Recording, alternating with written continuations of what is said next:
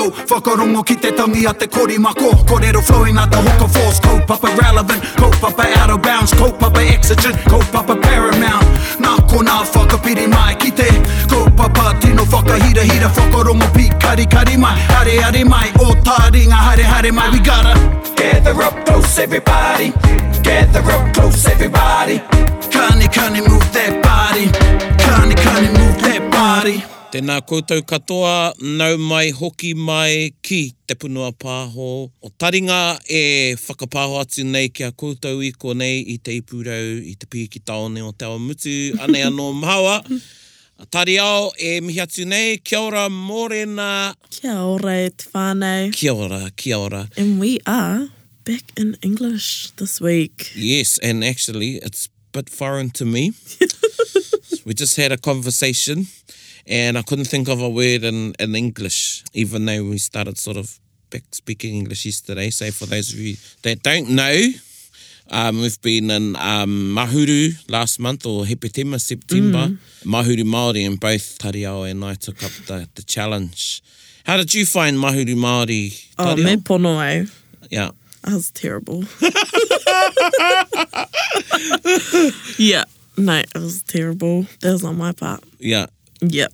So terrible, what in your experience, or terrible in how you And how participated? I E- in- participated. okay, Yep. yeah, I u au mō te wiki kotahi pia. yeah, And then, yeah, nei taka i te waka. and it's just like um, it's like going to the gym. Yeah. No, I'm not very good at that either. I use that analogy because I, I watched Tatere this weekend. He Mm. spoke at uh, the Ngāti Haua Symposium. oh, yes. they had. That's right. He was one of the keynote speakers. Mm. And he was saying to everybody, oh, you know, on your real journey, you know, you need to try different things. It's like um, being on a diet, you know, sometimes this diet doesn't work or this training plan, so you need Ah, to try yeah. something else. Kia ora e hoa if you're listening. and then he was saying to them, to the gathering, yeah, and I know for you, for those of you that have just started learning te reo, it can be quite daunting and intimidating going to Wananga for the first time or Mm-hmm. kura reo, and you know, quite intimidating. And he goes, that's the that's the feeling you get when you first go to the gym, Mm. you know, and you see some big bodybuilders or you know real fit people and you're going in there with your not Yeah. so fit body but i was watching it and i was thinking like you ain't you ain't even, even been in the gym but i'm taking that analogy Mm. and applying it to mahuru maori and yeah i mean once you sort of like start making too many compromises for Yeah. english eh, it, it doesn't take long Nah, And- not at all. yeah, you're not the only one. I mean, I know a few people who were like handy in the first two weeks, and then, Yeah, yeah. um, you know, one of my friends went round to socialise at their place a couple of weeks ago, Mm. and then you know she was hearty, and, then I heard her speaking English outside, and I said.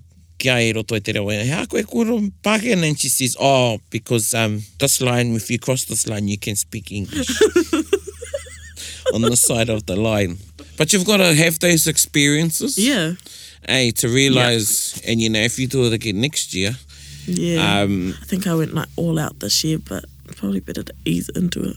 yeah, Just like the gym.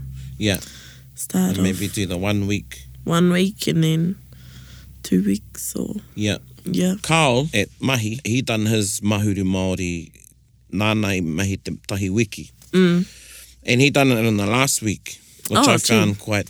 Well, I found it interesting because most people that do that I've known never done it the first week. First, yeah. But um, I thought, oh, that's actually quite cool doing it the last week because perhaps seeing all the things on social media and the posts Yeah. and things might sort of en- encourage you and invigorate you to do, ma- you know, for your week when you do Mahuru Māori. Hoi anō, e mihi atu ana kia, kia koe tari au, uh, i, i mateaha i tēnā hiki, ahua hiki nei, Ahua. Kawe nei te mānaka o Mahuru Māori and to everybody else that's listening, if you um, took up uh, Mahuru Māori this year and maybe you've been inspired to do Mahuru Māori next year on one of the three levels. We had around 700 plus people participate in Mahuru Wow. Māori this year, which I think is fantastic. Yeah. Um, and it begs the question, you know, just imagine if the 20,000 of us, apparently there's 20,000 speakers of te reo, if all 20,000 just spoke Māori for one month. Yeah, there's there's so many positives in Mahuru Māori. But um, to wrap up uh, today, when we get there, we're not wrapping up now, but um, we've got a bit of um, something different for our waiata uh, o te wiki mo tēnei wā, but I'll leave that, but it's uh, definitely has a c- connection to Mahuru. Well, it's born out of Mahuru Yeah. Māori, but we'll leave that for our waiata o te wiki. Nō reira, nau mai tātou to this session of Taringa, um, and we're in Kupu Kupu Kupu. Yes. Kupu kupu kupu. So something about te reo. So this is te reo focused. And what are we speaking about today, Tariao? Today we will be speaking about mita. Ana, and hea te mita. I roto i te reo Pākehā. Ai, Um, our dialects. dialects. dialects. Not Daleks. Daleks are those funny robots on Doctor Who. We'll be talking about mita, Mita. uh, dialect, or dialectual differences as well. And I think we've pretty much crammed under the title mita or heading mita um, rerenga a iwi. Yeah. which are sentences that are pertinent to particular iwi groupings. Uh, kupu a iwi, which are words that are peculiar or unique to an iwi. Yeah. And then we've also got kiwaha, which are our um, idiom colloquialisms. And while we do have some, a lot of our kiwaha or colloquialisms or, or idioms are pan tribal, there are some that are unique to some iwi. Yeah. And then we have different ways of saying words that are generic across all iwi. For instance, um, someone in Taranaki will say something different, say a particular word different to someone from Waikato. Yeah. And I think a lot of people think that that's just mita, but mita is also those other aspects of the language I spoke about. So different way, uh, sentence structure, um, idiom, and different types of words, along with different ways of saying words. And those are all classed as mita or dialect. Nō reira, koe nā tātou. I know I, I learnt e, i roto i a Waikato, te iwi a Waikato.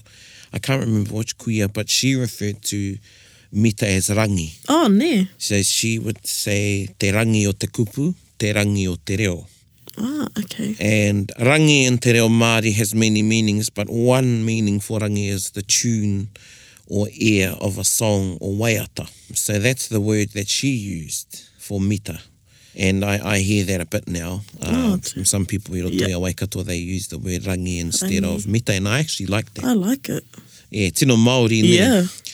because from I, I might be wrong, but I think mita is a he kupu mino te mita no te reo Pākehā mita, which is a Ah, yeah. the rhythm of language as you speak, or Yeah. the rhythm of a song is the meter of the song, Oh, yes. and that's where mita comes from. Yeah.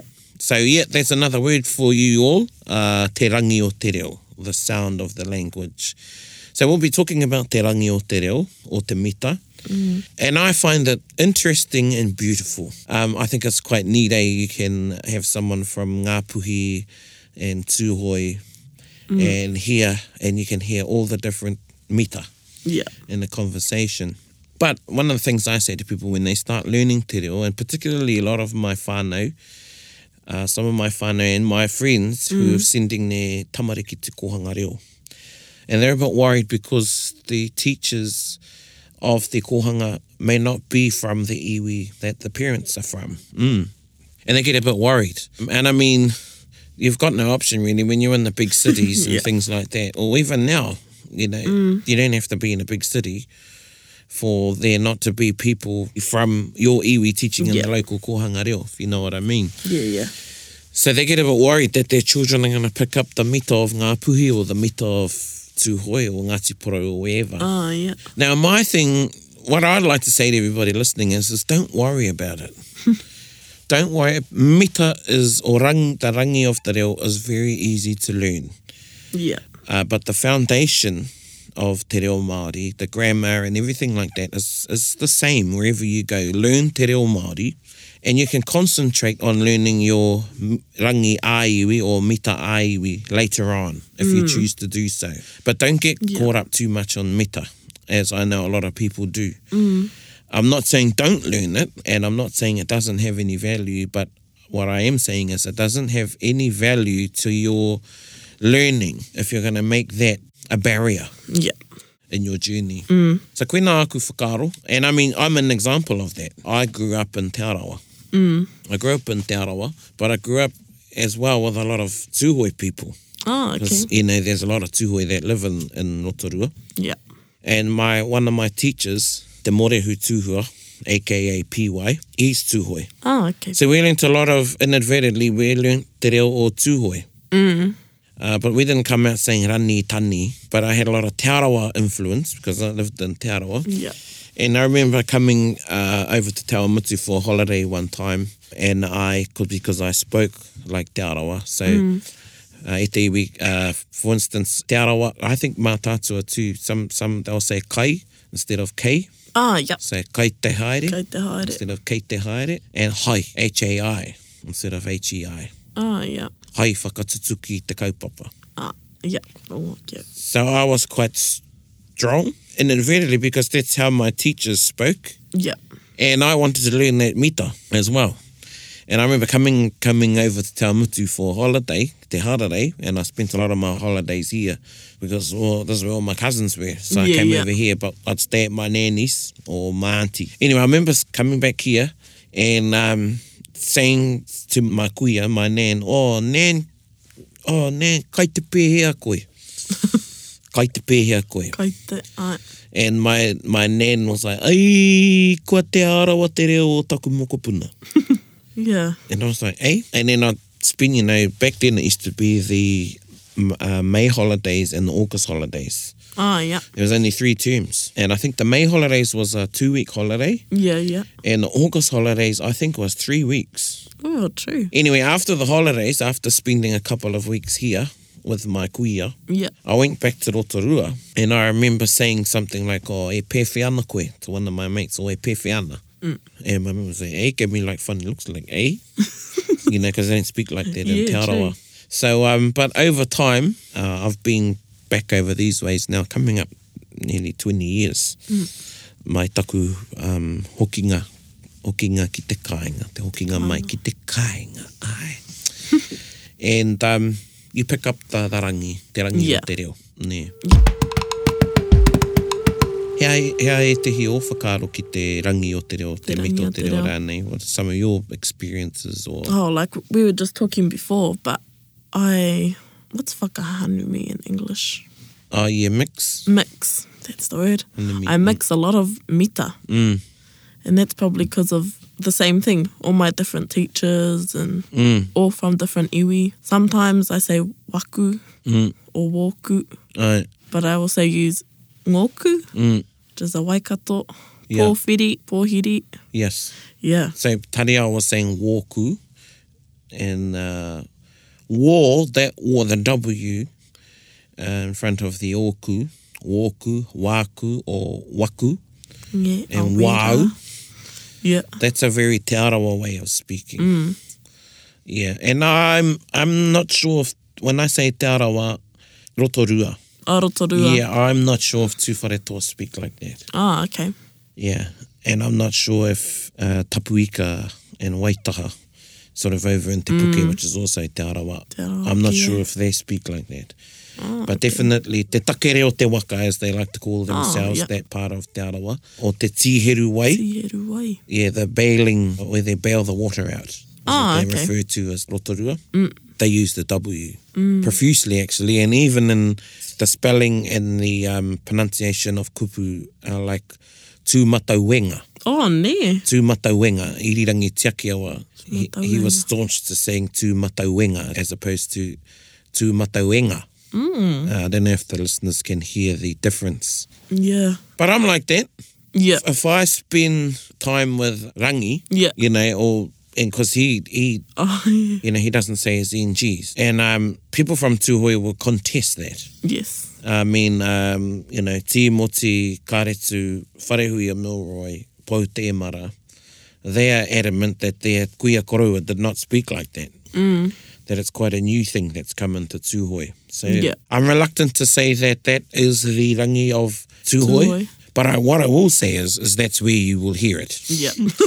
So the dropping of the NG uh, e te iwi, Whanauna. whanauna, rani, as opposed to rangi, tani as opposed to tangi. So any word with an ng, Drop the G. drop the drop the g, the ng sound, and the, they'll just be the n sound, and that's pretty much a you'll know straight away that person is tuhoi. Well, this one time I was at rangi for, for a weekend or something, and then I come home and I was talking to Nahuia, taku, taku wahine. Right. I te kōrero Māori Māua, we always speak Māori to one another, turns to me and she says, you said e nari. and I said, no, I didn't. Yeah. And she said, yes, you did. You said e nari. and I've actually, to be honest, I've heard myself saying it now. Yeah. I've done that a few It times. naturally comes out. Yeah. E nari instead of e, E nari. rani. So for those of you that are listening, e ngari means but, uh, can mean however. Mm. But um, yeah, but means but, B-U-T, on the other hand, not the other but. And I said e ngari without the ng. Yeah. And then, you know, I can even take another variation of the e ngari. Some iwi say e rangi. E rangi. No whea tēnā. No te Taku- taitokerau? Oh, oh, no. I think no te tai toko, te tai tokerau me te tai hauāuru. oh, okay. I've heard it in Taranaki. I've heard e rangi instead Yeah. of e ngari. Yeah. But I'm, I'm even, you know, now that I've matured and had a bit more experience in Te Ao Māori Yeah. and Te Reo Māori, and in my own research, I've seen that, you know, even uh, o tāua kuia koroua, o mm. tainui ake, use some words that we say aren't ours. Oh, For instance, pakeke. Pakeke isn't really a tainui term yeah. ap- apparently.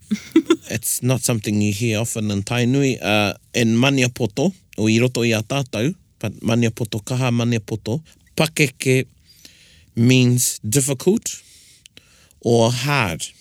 Oh, uh, okay. Yeah, so he pakeke tēnā mahi, that task is quite difficult. yeah.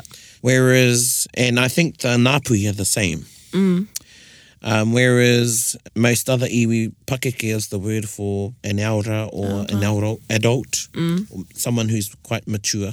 Uh, but I was watching a recording of um, He Naritu Whāngai the other day, and he was using pakeke right through his kōrero. Oh, gee. And if there's anybody who's an, a great exemplifier of the te rangi o te reo tainui, is him Yeah, yeah. as hena re tū whāngai. But who's to know? Because, I mean, we had a koroa korohaki no roto i a, i a Ngāti Raukawa. Mm. And he spent a lot of time in Ruatoria. Ah, okay. Now, when he came home, he used to say e hika. Ah, yeah. And uh, to our to the listeners, e hika is a term of address. And you'll hear it quite a lot in Ngāti Porou. Mm. Te tai rāwhiti. Wait off. Gee. And I know my tatua use e hika as well. Mm. But you'll hear hear it used quite a lot on the coast. Uh, Ngāti Porou, right into um, Ngāti Kahungunu. Yeah. And he would say, e hika. so that's something he picked up Yeah. when he was living in Nuatoria. And it used to come out quite naturally as he spoke. Yeah, yeah. So, yeah, ge- getting back to the learning your rangi or learning your mita, it's actually quite hard to force yourself to Yeah. speak in that manner rather than the, the easy option is actually if you if you go back to your hui gatherings, your hui gatherings, your iwi gatherings, such as uh, the different hui and kaupapa, Yeah. that's when your mita will come out naturally. Mm. Yeah, taitoko koe tēnā whāro. Because it's around you. That's right. Like you said with rangi, if you're around it like 24 7 for at least a couple of days, it's just going to come out. Yeah, we we uh the panakiritanga our first trip ki Tawahi, and we played this game. Um, we all swapped mita for the day. Oh, Um, I, and I had two hoi. I remember I had two hoi. yeah. So we all swapped mita, And every time you said something that wasn't the meter of the iwi who you had, Yeah. you had to pay a dollar. Oh, okay. Well, our pūtea, oh, i tino paita mātou tahua, we got up to a hundred and something dollars Oh, true. in our tahua Yeah. that we spent on dinner. Yes, dinner. Uh, engari, koe ne te mita e te iwi, so we're talking about dialectual differences, unique ways of saying things um, from iwi to iwi. yeah. You've heard we talk about uh, some tuhoi speak without the ng. NG. I'll say just the n. Yeah. Uh, we've spoken about Te Arawa. They, they use the, the W quite a lot. So mm. wōku, wāku, wēnei, wērā, Wera. Yeah. all of those. Koe atu. Waikato. Waikato. Waikato use a lot of the ng. NGs. So ene becomes ngene, Nene. ngena, ngera. So these, those and those over there, yonder. also ngoku for Ngōku. oku, Yeah. or ngaku. Ngana. Ngana, ngou. You know, I think if we'd done some research on that too, it'd be interesting to see. Yeah. Because when people talk about te mito o tainui, I know you said waikato, but people say, oh, te mito o tainui. Oh, yeah.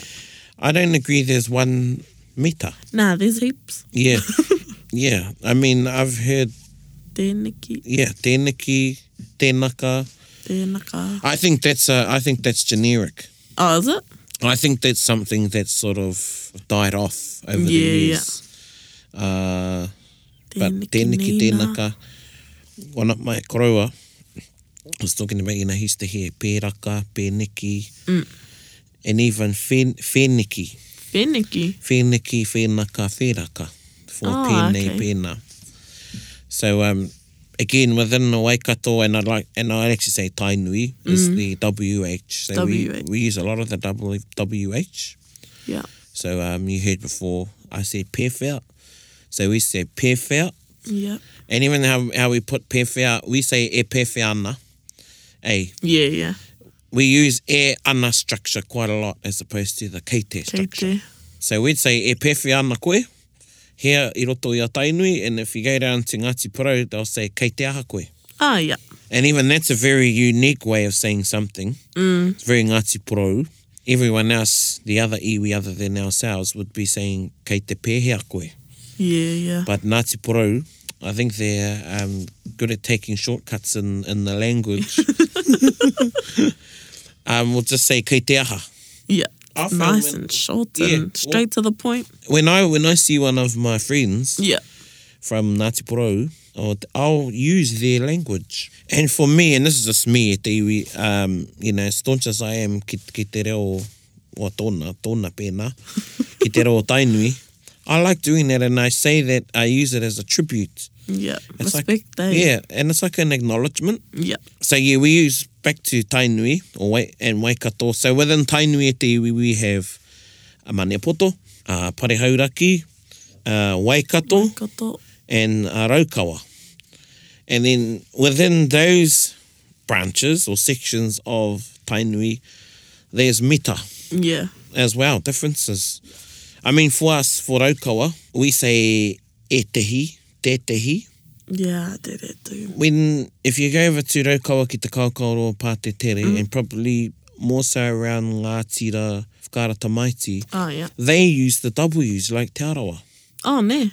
And that's because of where they are in proximity. So they've had, you know, it's through intermarriage. So, you know, you were talking about the mixing up of mita. Mm. Yeah, yeah. That's how the mita is mixed up. Yeah. So there's differences too within Tainui. Mm. And even in Waikato, you know, I hear some say e hake E hake i for, te e, mea. yeah, for e hara.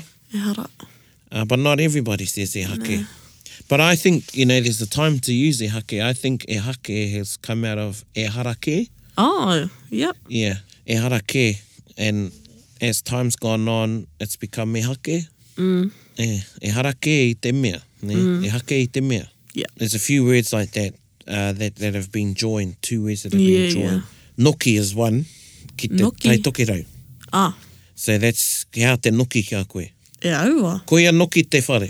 Oh. So it's the combining of the words ano and hoki. Okay. Yeah. Cool. Uh, na- another one with a nurse is Yeah. um, we're going all over the place now. Yeah. Yeah. Payana. Pai ana. Another one, uh, one of our waiata is māta tukutuku. Mm-hmm. And māta is a way of saying meata. ah, yeah. Māta whakarongo. Māta whakarongo. Māta titiro. So l- listen carefully. So there's a few kupu like that that are put mm. together. I roto i a tātou tainui, kauraka, for kaura. Kauraka, yeah. And uh, i roto i aku rangahau in my research, I've seen that kauraka is used mostly with a uh, word that's a passive. Okay.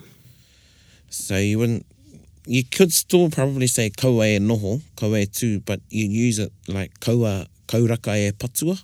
Ah, okay. Uh, for instance, in one of our karakia, kauraka tama e ufia, puta atu e tama. So a lot of the Ah, time, yeah. Mm. kauraka is used with a passive word, a passive verb. So kauraka is one. Ai, Te arawa say kauaka. kawaka. And I think Ngaitahu also use kauaka.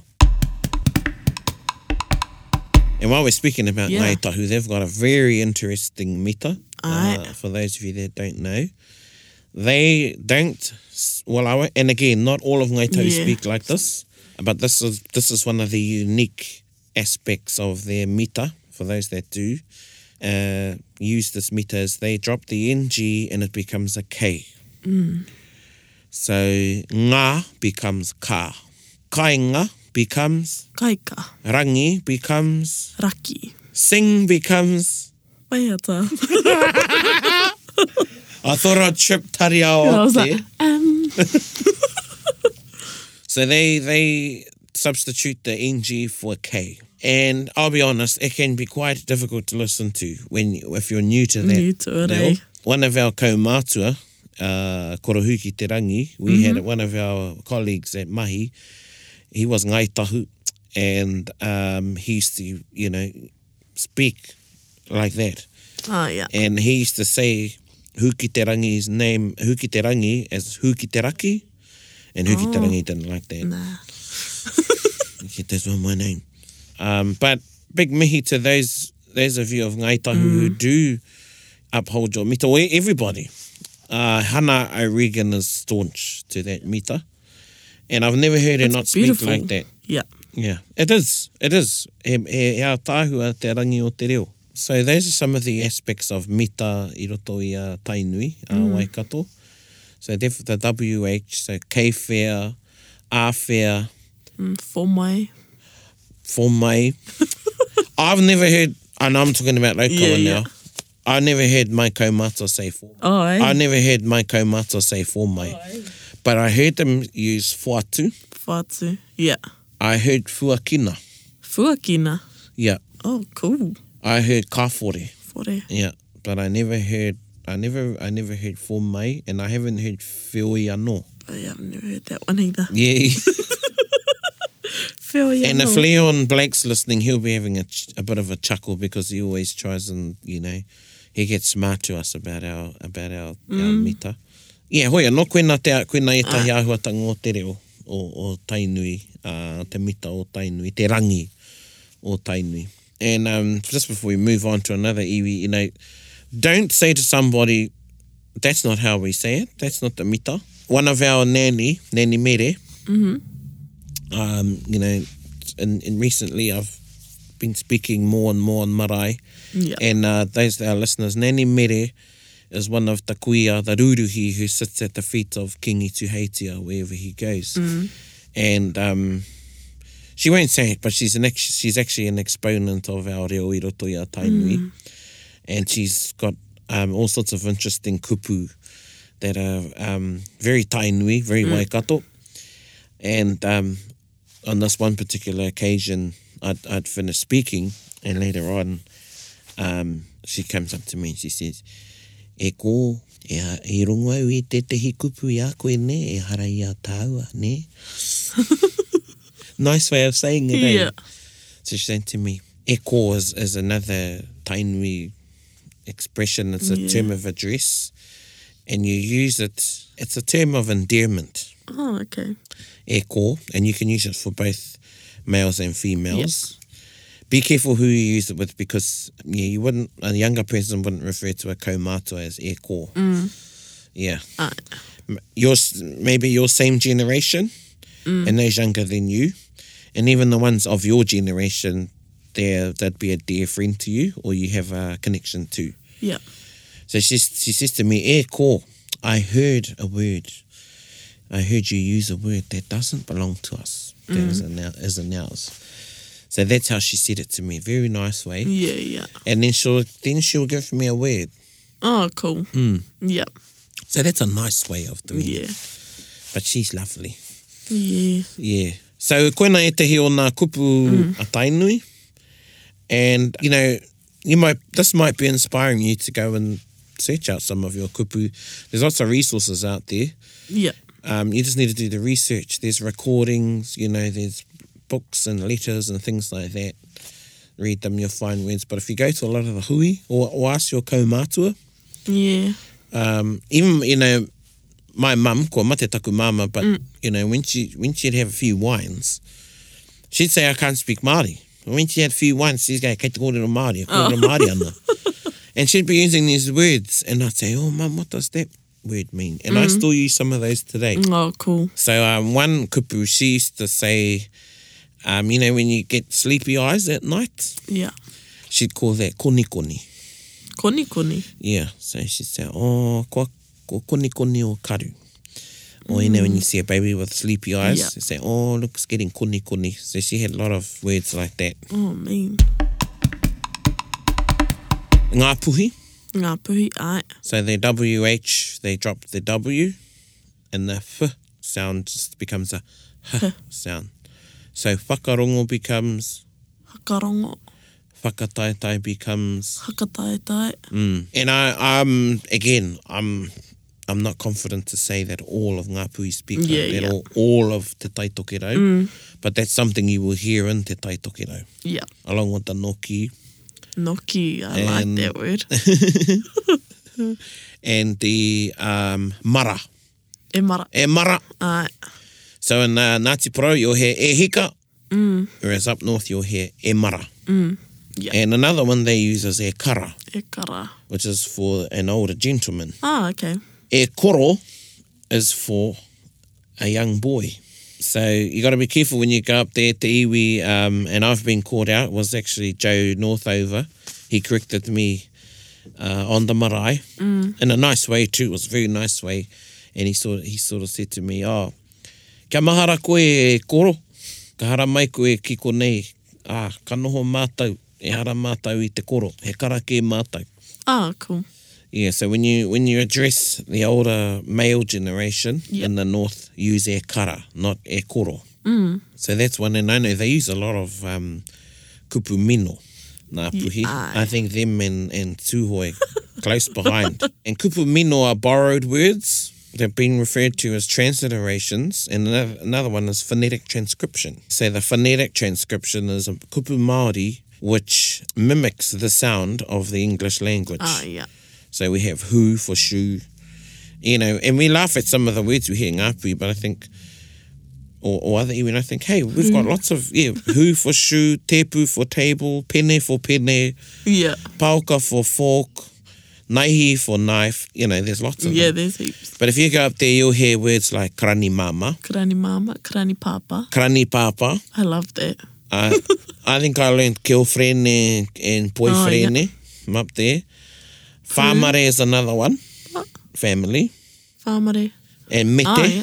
Mete. for Ai. mate and mete. E mete. Yeah, those are some of the back, uh, the kupu mino or borrowed words you'll hear when you go up into Te Tai Tokero. But you know, our tupuna have been doing it for years at We Don't think it's something Yeah, that's yeah. just come in recently. Uh, I always like to refer to one of the compositions of probably one of the greatest songstresses of Te Ao Māori, uh, Rihi Puhi Wahine Te Rangi Hirawea. Mm. Probably her most renowned waiata is Kaeke Ki Wairaka Mm. uh, one of our great traditional Māori love songs. Another one she wrote or composed was about some of the lovers she had in her lifetime. Oh, yeah. and she actually sang it, I think, at uh, Te Kuiti Pā in Te Kuiti, at Te Tokanga Nui Anoho. She heard some gossip on the marae between the woman and they were talking about or deliberating or debating who she had and who she hadn't slept with. so anyway, she stands up and Yeah. she sings the song and every verse refers to a male. Oh, different. pe- Ah, yeah. Yeah. You know, it's the sort of like, you know, get the, come on, ladies, get the gossip, right? Yeah, yeah. So she took it on. I thought it was quite a really. You can find the waiata. It's in Peter Huru Nui, uh, one of his books, uh, Puhi Wahine. The last verse is completely kupumino. Oh, cool. And she says uh, in her waiata, um, Piofa kohoma, hūtoro you kamu mai prehi, prihi pi koeta. so piofa, Mm. off. piofa ko... yeah, it is. Oh, but is it's, be off. Be off. Piofa, Oh, yes. kohoma, go home. Ko ho, ma. Uh, kohoma, who toro you come in my prehi? Who told you to come to my, place? Yeah. Prehi pi quieta. Please, Please be, be quiet. quiet. Yeah. I like it. And that was back in the 1800s, you Mm. know, but she was being cheeky. yeah. And that was probably around the time that a lot of, you know, um, those words were coming to the forefront in our language use. Yeah. Language needs to evolve. Yeah. And that's Mm. one of the bonuses. We're going back to Mahuru Māori for a little bit of of Mahuru Māori is because you're using the language every day, Yeah. Mm. you're learning new kupu. So I know Pakake Winiata, he done Mahuru Māori this year. Yeah. And yeah, he's got a dictionary, or he filled his puna kupu up. He's got a, over one or 200 kupu that he, Wow. that he learnt Yeah. through Mahuru Māori, just through doing everyday activities. Yeah. Uh, te taihau auru. Taranaki. Mm-hmm. So ta, uh, taihau auru e te iwi, so we're talking about the western seaboard of the North Island. Mm. Uh, so we're talking Taranaki and the people of the river uh, Whanganui. No. And they, they drop the H Aye. uh, in their kupu. So uh, whare becomes Ware. ware mi'i, and there- it's a slight glottal stop. Yeah. So mihi becomes mi'i, Wano. wano for whānau. That'll be the, the unique aspect of their language. Yeah. And um, I was listening to a recording of, I was listening to Luca Broughton, Ah, cool. and um, he he had a very unique voice anyway. Uh, I never met Ruka Broughton. He tohunga tēnei e te iwi and he, he was from Ngārauru and Ngāti Ruahine and he was done a lot with the Victoria of, uh, the, the University of Victoria. and I was listening to his recording and it was lovely to hear te mita o Taranaki. Mm. Um, e, uh, o te mita o te taihau auru, I should say, yeah. Yeah. kōrero tiana. So that's that's what you'll hear. if you Yeah, go and to even Taranaki. at the Manu Kōrero just gone, eh? Mm, oh, ne? Ai, ngā, um, ngā MC's katoa i roto i te reo Taranaki. Ai. Beautiful. So if you want to hear it, it's on there Mm. on Facebook. And um, we, we were talking about how language mixes up and you take on other people's kupu. I mean, it's like if you're with a group of friends for the weekend, you know, you think about your your your grouping, your social groupings, say your friends. Yeah. There's a type of language and there's words that you use with your friends. Mm. And there's words that you use with your parents, and there's words that you use with, you know, this lot and this lot, or e pērā no te mita. Yeah. te rangi o te kupu. And saying so, our reo, te reo Māori has become very mixed up. And um, with the various kura reo wānanga, whare wānanga, all sorts, there's all sorts of places where you go and you hear te reo Māori and you learn te, te, you Yeah. learn te reo Māori. You can't not pick up some different ways of saying things. And that's okay. That's okay. And, uh, you know, one of my good friends that I hope to get on Taringa, uh, for kōrero, Leon Blake, one of his sayings is, e hara taku reo i te reo takitini, uh, takitahi, engari taku reo he reo takitini. Yeah. And that means, Tari, I will give you a rough translation of that. My language is not just from one place, Yeah, or one person. one person. Yeah, It's from all. yeah. And that's what you get. I mean, if you're if you're on a te reo journey, you'll Mm. have many teachers through your life. Yeah. Secondly, um, you know, te reo has become mixed up in a good way, I believe, um, that we use expressions from other iwi, mm. and that's okay. Um, for instance, we, we were talking about just before how a lot of the Kiwaho idioms or colloquial sayings, there are some that are generic right through Aotearoa, and then Mm-hmm. there are some that are actually unique to a particular tribal group. And we've taken on board those kiwaha, even though they're not Tainui kiwaha, and vice Yeah, versa. yeah. And we might talk more about kiwaha and some of these sayings on another session of Yeah. um, kupu kupu kupu.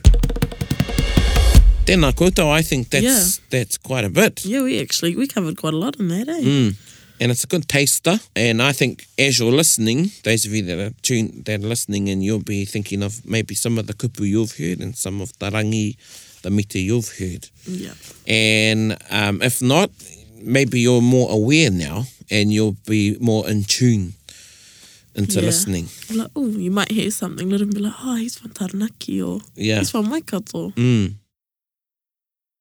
Um, nō reira, tēnā koutou e te imi, ka nui tēnā, Ai. um, e mihi atu ana. Um, yep, keep those ears open. Yes. And kōrero Māori, even though Mahuru Māori is over in, for the month, um, that doesn't mean that our efforts in speaking te reo Māori and making sure that te reo Māori is heard, that those efforts, you know, are put on the back burner, so to speak, until next year when it's Wiki o te reo Mahuru. Alright. Our waiata, we are gonna play a few of the Mahuru Māori raps. Yes! Oh, yes, actually, you want to give everybody in just a bit of a insight into what Yep. raps are? Yeah, yeah. So um, at the start of Mahuru Māori, one of our friends, Hawira Kraitiana, he put out a tono to all the reo Māori MCs in Mm. Aotearoa to do um, 16 bars to a, um, a tune, what's it called? Yeah, track. A track he put together. Yeah.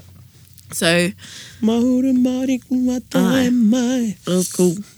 And so quite a few people around the motu did it, even went all the way over to Hawaii, one of our Hawaiian f- tungane did it. So yeah, e mihi ana, and we're going to play some of those. Yeah, Tika, we're going to do a mix up of those. So, um, e mihi, e mihi ana ki a Hawira. Yeah.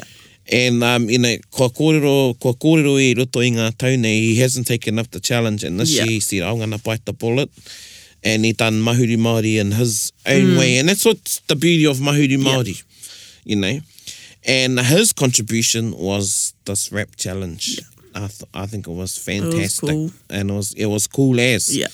seeing everybody get involved, even tamariki. Kids. Yeah. I think theirs was better than ours. I think we done the last one on Saturday. It like took us like two hours to like four four lines each. But yeah, it was it was cool seeing you know different raps come out every day Yeah. and everybody get involved, Yeah. different ones. So um, e mihi ana koe, e mihi ana kia koe. A e hoa, uh, brother, hawira tēnā koe, o tira koutou katoa i tautoko mai i tēnei um, wero, um, which was the MC Te Reo Challenge Rap Mahuri Māori Ahara Challenge. Uh, nō reira, whakarongo mai. Mauru Māori kua tae mai I whanau ki te anō Mai mana pōti ki o tākou O tāka ki wa tā nui I wala tū ki te kō iwi Hoi kuku ana I te wako o mahuru maori Hapua te piere nuku Kia horo hia ki te motu Kōrero hia Tukuna kia arere, tukuna kia pāhoki te ao whakatō Whakatō i te kākano hei o ranga monga i whakatuki koe Nā mauri mahuru i tā koto kupu hiki i wairua o te iwi Tēnā kāranga mai Ha! Mauru Māori kua tae mai Kōrero Māori i ngā au i ngā pō katoa Mauru Māori kua tae mai Kōrero Māori i ngā au i ngā pō katoa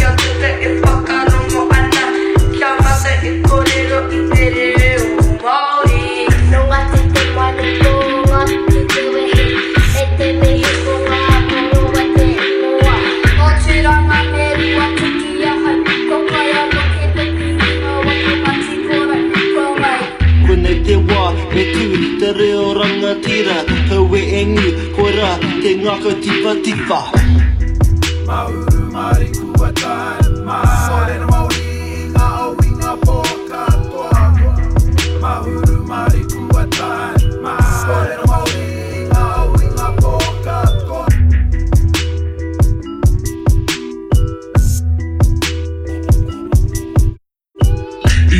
i reru Te koukou a te ruru Ka hasia tātou te kore ia e kore tia nā waika He hoa mawa ki te kura o watahanu He tino tua kana aha koa te raha e Me te ihi, me te wehi, ke au Kia kahana pai ko te korere mauri Ke ngō rangatira Bra!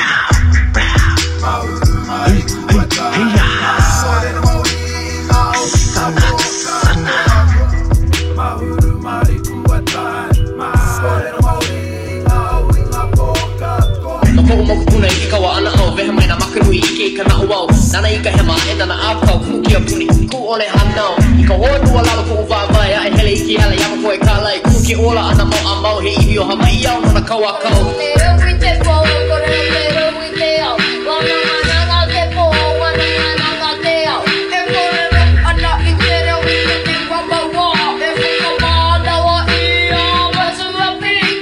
Ana i nā tātou e whakawero ana E mano wera ki te reo rangatira ra ra